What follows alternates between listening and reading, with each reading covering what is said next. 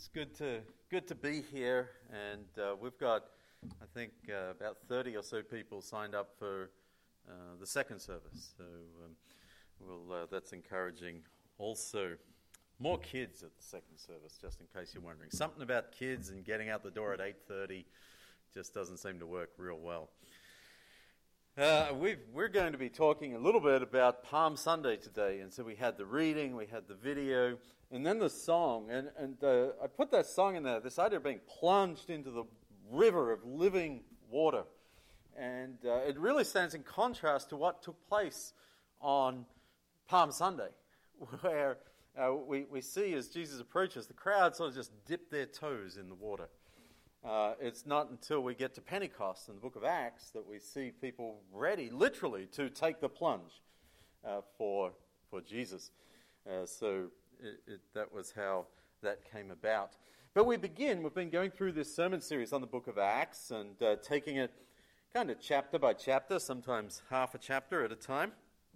But uh, it, it, has, I, I'm, even though we're doing a, a chapter each week, and we're moving through fairly quickly, you know, considering how slow I could go with it, I, I still am concerned that uh, there's a chance that we go so slow that we miss the excitement of what is happening in the early days of the church.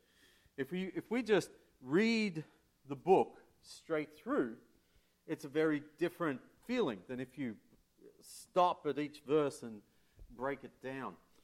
And, and so, one of the things you may like to do, beginning on the 1st of April, is read a chapter a day and uh, get through. there's 28 chapters, you'll get through it in this month. I've suggested that, I think, back in February, but if you didn't do it then, you might like to do it now. Because as we go through this early part of Acts, we're, we're just sort of overwhelmed with the momentum that is happening in this early church. In Acts chapter 2, the day of Pentecost, the first church, it gets us off to a flying start, okay? Peter, Peter under the influence of the Holy Spirit, preaches one sermon, and there are 3,000 converts on that day. 3,000 of the, the listeners decide to follow Jesus. And at the end of the chapter, as if that wasn't enough, at the end of the chapter, we're told that the Lord added to their number daily those who were being saved. So it's 3,000 and counting. And then uh, a little later in chapter 4, the temple authorities arrest Peter and John. And you would think, oh, well, now that's going to sort of, people are going to be cautious about participating in something that they could get arrested for. Right? I think for you and me, that would probably work. If I said, let's go do donuts in the Walmart parking lot, you're like, whoa, we might get in trouble for that. But it wasn't going to happen with this church. It just kept going. Again, we're told in verse 4 many who heard the message believed. So the number of men who believed grew to about 5,000. Number of men who believed grew to 5,000. And after the deaths of Ananias and Sapphira, we're told that people were scared, right? But they were scared to to be worshiping God, uh, to, to follow Him appropriately. And uh, we're told a little after that in chapter 5 more and more men and women believed in the Lord and were added to their number. And so it's building momentum, it's growing, it's this snowball that is rolling down a hill. In chapter 6 and verse 7, again, this time there's a dispute between the two factions. We talked about this uh, the last, last week these two factions of uh, Hebrew Jewish Christians, Hebrew speaking Jewish Christians, and Greek, culturally Greek Jewish Christians. And it threatened to divide the church. Why aren't our women, our widows, being looked after like their widows are being looked after? It's tension, it's an argument, it's a dispute. Can it be resolved? And it is resolved. And as a consequence of that, we find that the word of God spread. The numbers of disciples in Jerusalem increased rapidly, and a large number of priests became obedient to the faith. Even the priests. Now, that's significant. Maybe it doesn't seem it to you. But in we're used to reading the Gospels where the Pharisees are kind of the opponents to Jesus all the time, right? Well, mostly that happened in the north of the country, in Galilee. when Jesus comes to Jerusalem, the Pharisees don't have much of a power base there. The primary opponents of Jesus in Jerusalem are the priests in the temple, the temple authorities, and the Sadducees. They were the, those with influence, uh, those, they were the ones who were cozy with the Romans. And so when, when it says the priests, some of the priests uh, came to following Christ, it's saying that some of the arch enemies of the early movement of Christianity even became Christians as they saw what was taking place in the courtyards of the temple. And so the spirit fueled um, growth seems unstoppable. It's just been building momentum from Acts 2 or from Acts 1, where they're in an upper room just waiting, all the way through to uh, Acts chapter 6 and verse 7. And then everything changes. And we'll come back to Acts and we'll pick it up. But we're at this moment of change. We're about to finish a section of Acts today. That is the section that deals with the growth of the first church in Jerusalem. And we're going to move on to another stage of the church's life, beginning in chapter 8. What I want to show to you today are some parallels between the events here in Acts chapter 6 and 7 with the life of Stephen and also the final days of Jesus' life, beginning with his entrance into Jerusalem in what we call Palm Sunday. So, I missed a slide here. It's going to take me a while to get used to it. That was Pentecost. So, we're up to here as Jesus enters, and we read that earlier. And so, this passage um, from Luke 19 that was read, and then we had the video, it describes this scene that for many of us is familiar whether we've seen this, this is a screenshot from a movie, whether we've seen this movie or whether we've just pictured it in our brain as we've read this passage over the years. Jesus approaches Jerusalem on a donkey. He's accompanied by raucous crowds covering the roads, we're told in Luke, with uh, their, their cloaks that they're laying down for the donkey to walk on. Uh, other gospels tell us that they were cutting branches, probably palms, and laying them on the road uh, for the donkey to walk on. They were honoring Jesus as a king as they celebrate his entry to Jerusalem. And Jesus participates in this celebration. Jesus was the one who told his disciples to go and get the donkey. And so it was his idea. It's not as though Jesus is somehow disapproving of what happens. He's the one that initiated it. And so, as he comes on this donkey to Jerusalem, he is making two statements. The first statement is that he is a king, he is the king.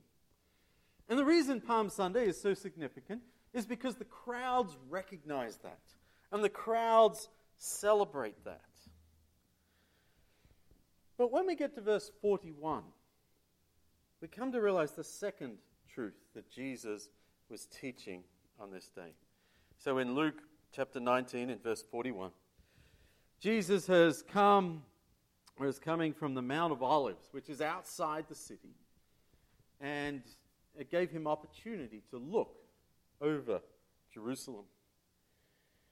And as he reaches that point on this day when everyone is celebrating, everybody's in a festive mood, he is the man of the hour, the king of the Jews. He stops and he weeps. Because the crowds were looking for a king to use strength and power to overthrow the Romans and restore Jewish independence to spread their influence throughout the world by force, as had been done by so many empires before them. But Jesus came to bring peace, not power. And so he weeps. And he says, Jerusalem, if you, even you, had only known on this day what would bring you peace but now it is hidden from your eyes. I think it's significant the crowds had been crying out, Blessed is the King who comes in the name of the Lord. Peace in heaven and glory in the highest. Peace and glory to God. That was what Jesus was bringing, not conflict and domination. And they didn't understand that, even though they cried out, Peace and glory in the highest. They were still looking for peace on their terms by their methods. And so the crowds got half of Jesus' message. But as Jesus looks over the city, he realizes that the city is not going to accept any of his message. The Jewish powers in the city, the powers that be, didn't recognize either the identity of Jesus or understand his mission of peace. Power only sees power. And they regarded Jesus as a threat to their power. Their very first question when Jesus enters, after he enters the temple, uh, enters Jerusalem, he goes to the temple, and in Luke chapter 20, we find their first question to him, and it reveals their concern. It's a very telling question because Jesus is teaching in the courts and proclaiming good news. You would think, okay, it's going to be a question about this good news. And then in verse 2, we're told that the, or verse 1, the chief priests, the teachers of the law, together with the elders, came up to him. Tell us, by what authority, by what power are you doing these things? They said. Who gave you this authority? So let's have a competition of power. Is the person who said you could do this more powerful than we are? Or do we get to tell you what to do? Us, the guardians of the temple. They feared losing their power.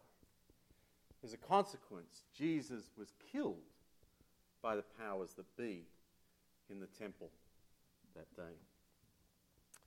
As we turn back then to Acts chapter 6, it's important for us to keep in mind Palm Sunday. Jesus is king. His kingdom is not of this world. His kingdom is one of peace. And so here in, in Acts 6 and verse 9, we, we find a dispute arising in one of Jerusalem's Hellenistic synagogues. Okay. Stephen, you might remember just a little earlier, has been appointed to make sure that the Hellenistic widows, Christian widows, are receiving their food and their support. And, and he finds himself in a Hellenistic synagogue. It's a synagogue, in particular, of freedmen, of, of people who've been slaves but have been freed from their slavery by their masters. Or maybe it's the children of slaves who've been freed. But they come from around the Mediterranean and they're here in this synagogue. And they recognize that what Stephen is teaching is not Orthodox Judaism, it's different from what they've been raised on. And, and so they are upset. And they have this dialogue with Stephen, this back and forth, but they can't answer him.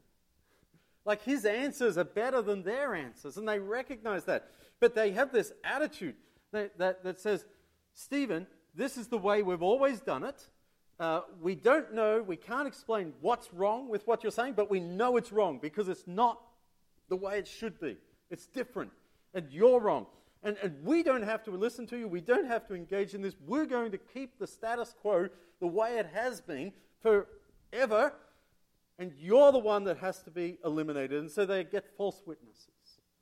And they bring these false witnesses before the Jewish council. And they bring Stephen with them. And they begin pointing the finger, doing whatever they have to do to protect their status quo. And the accusations that are made against Stephen are very similar to the accusations that had been made against Jesus not that long before, also by false witnesses. And those accusations are namely in verse 11 of uh, chapter 6. If you're following along, I, there's too much text for me to put this all up this morning. That Stephen, and by association, therefore, all of Jesus' followers, spoke blasphemous words against Moses and against God because he never stopped speaking against this holy place. This holy place, they're doing this in the temple, and against the law. For we have heard him say that this Jesus of Nazareth will destroy this place and change the customs Moses handed down to us. It's important for us to keep in mind what that accusation is. Did you take note of it? It's that he is blaspheming against Moses, against God, against the temple, and against the law of Moses. So it's sort of saying the same thing in two different ways Moses and God, the law, and the temple. And so it's perhaps then no, it's the longest speech in the whole book of Acts. Acts is filled with speeches, but Stephen's defense right here is the longest of all of them. And because he's defending himself against this blasphemy of the law and the temple, it's perhaps no surprise that he quotes the Old Testament extensively. Uh, there are direct quotations from Genesis, Exodus, Deuteronomy. There's the law, right? Also from Amos and Isaiah. Direct quotes. There are also allusions, references to events that took place in other Old Testament books, including Leviticus and Numbers. We have a complete set of the Old Testament law. Of Joshua, 1 Kings, 1st and 2nd Chronicles, Nehemiah, Psalms, Jeremiah, Hosea. And I bet that if I gave you a task of writing uh, uh, I don't know, 500 word essay, including quotes from all of those books, that would struggle with that, right? But Stephen, as well as being filled with the Holy Spirit and with power and with wisdom, was also filled with knowledge of Scripture and knowledge of God. And so he's able to defend himself. Throughout his speech, that runs from verse 2 in chapter 7 all the way through verse 56, Stephen, Stephen speaks of Abraham, of Joseph, and of Moses. And he describes how each of them encountered opposition, how God was trying to work through each of them, but they weren't accepted by those around them. Ultimately, he then points at the temple authorities, probably he uses his pointing finger and says, You, you are part of this story. But you're not part of the story as Abraham, as Joseph, or as Moses. You are part of the story as the people who opposed God in those stories. I think we need to be careful at this point. Because I think it's very easy for us to read Scripture. And even as we're hearing this story, aren't we siding with Stephen? Aren't we thinking, yes, Stephen, that's it. You're on our team. Stand up against those people that want to suppress the truth, that don't want to listen to you, that are inflexible to any changes, that, that are opposing God. Isn't that who we are? We're Stephen. And yet, perhaps we're also the people with power that as a newcomer comes into this room, we're the established members. We're the establishment, the people with the power and the authority to decide what happens and takes place within these walls and within this faith community. How do we use that? Are we willing to examine ourselves and say, what if I'm not the hero of every story that I read in Scripture? What if sometimes I'm more like Saul or Goliath than I am like David with his slingshot.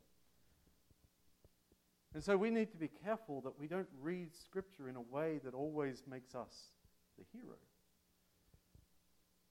Because I think Scripture is there to challenge us as many times as it is to endorse us and to affirm our faith. But power likes those stories. It likes that approval. It likes to be told that it's doing the right thing. And so Stephen then continues, having pointed out or put them in the story in their particular place that no doubt they didn't appreciate. He continues and says that um, Stephen isn't opposed to the temple.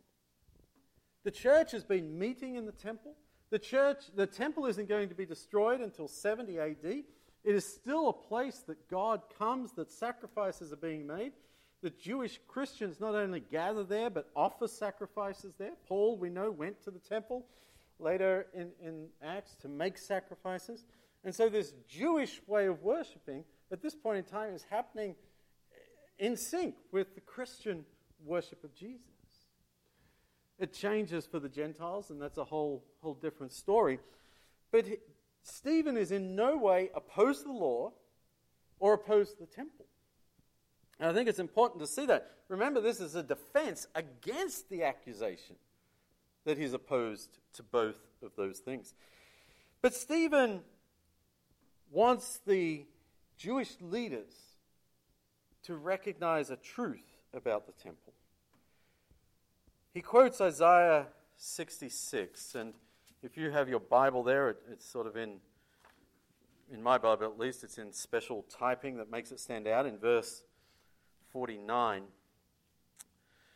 And when he quotes Isaiah, this is, he, he also has in mind Solomon, who he mentioned just a little bit earlier.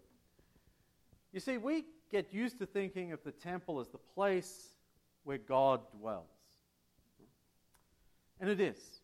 In, in fact, it's his footstool, is, is a way of thinking about it. That it's the connection point between heaven and earth, between God and his people, there in the Holy of Holies. But even when Solomon built the temple, at the inauguration, and in words echoed by Isaiah in 66, they should have understood that although this was a sacred, holy place, it could not contain God. Could not be put in a box. The authorities may be working for God, but they do not control God. God has always been bigger than the, than the building, and the authority of these religious leaders is not as great as they think it is. And so, as Stephen comes to the climax of his speech, he looks beyond the courtroom in which he stands. He looks up to heaven. And, and he sees a greater courtroom. It, it's as though the, the room, the court in which he is standing, in which he has been brought, now the whole court has been brought to the heavenly throne room. And he says, I see the Son of Man, Jesus, standing at the right hand of God. And, and it's interesting that he's standing, not sitting. He's ready to take action, perhaps to judge. And so these Jewish rulers, what Stephen is saying is that you are the ones that are on trial, not me. Stephen is confident of where he's going. Stephen is confident of his destiny. Stephen has a bigger picture of what's going on despite the persecution, despite the opposition, despite the false accusations being brought against him despite that maybe he already knows that he's going to be uh, murdered in just a, a few minutes or hours, despite all of that, he has this perspective that God is still in control because Jesus is still at the right hand of the Father in heaven, and it's the Jewish leaders, it's their court that is on trial, not him. For Stephen, it is a moment of, of witness, a moment of testifying to his faith. For them, it is a trial. Well, this was too much for the Jewish leaders. To think that a man, Jesus, could stand in the presence of God was clearly blasphemy to them. God was too holy to allow that to happen. And so they seize Stephen and they kill him. These events and their parallels with the death of Jesus should serve as a stark reminder to us of the danger that we face of pursuing power. Whether we're talking about the ancient kings of Israel or um, God's people have very often been captivated by power. Those kings were pursued power, not listening to God, doing their own thing. And then there could be the Jewish leaders here um, in the time of Stephen and Jesus. It could be the Roman governors who converted to Christianity but continued to expand their empire. It could be the medieval European kings and the Crusades, or perhaps it's some event that's more recent.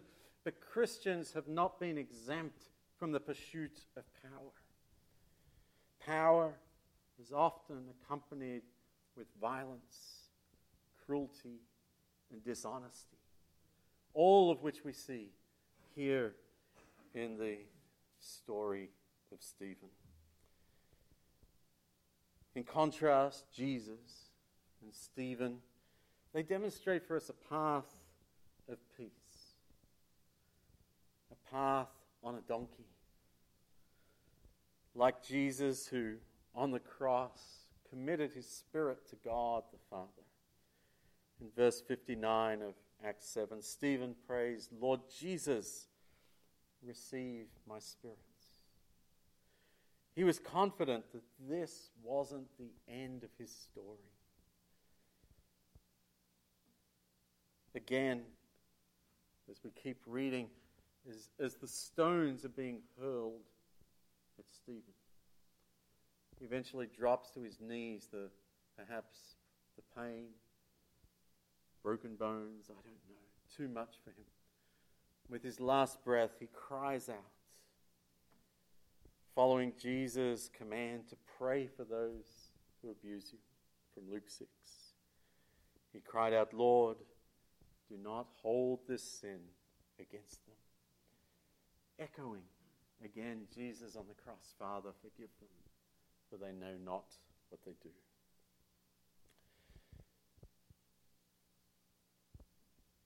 I believe we see in Stephen's death evidence of the Holy Spirit.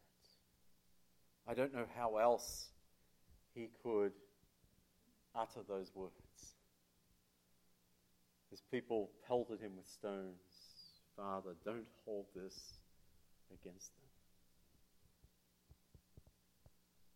And so the Holy Spirit that was with Jesus on the cross, that helped him stay on the cross through the pain, through the mocking for us, It's the same Holy Spirit that's with Stephen. Stephen has that same experience and response, following a path of peace and forgiveness, giving glory to God. And then in chapter 8, the first couple of verses there, Luke really makes the point that now the church's honeymoon is over. Power has tasted violence and it has a bloodlust. It's on a roll. Because on that day, with the death of, of Stephen, the uneasy tension that had existed in Jerusalem boils over, and we're told that a great persecution broke out against the church in Jerusalem. And everyone, except the apostles, was scattered. That growth day after day, people being added 3,000, 5,000 men, whatever the number was at the end, the mass gatherings in the temple courtyard, it's all over. They're scattered. There's 12 left in Jerusalem. But the die has been cast. Because Jesus is a king. Palm Sunday was true. The celebration was legitimate. Jesus is the king, a king on a donkey, a king who brings peace, not power, a king who saves from sin, not from Romans, a king who came to serve. And Stephen demonstrates through the Holy Spirit that, he, that the Holy Spirit gives us the power, the strength, the perspective that we need to walk that road of peace in Jesus' footsteps. It's a somber story. It begins with Abraham. It begins, it travels through time as God's people have encountered opposition. As people have been willing to dip their toes into that river of living water, but not to take the plunge. To acknowledge sometimes the identity of Jesus, but not the mission. At other times, do I acknowledge neither of them? But for the church, for the followers of Jesus, we acknowledge both the identity and the mission. And when we do that, the Holy Spirit gives us the power to walk that difficult road of peace. We're going to have Lord's Supper at this point.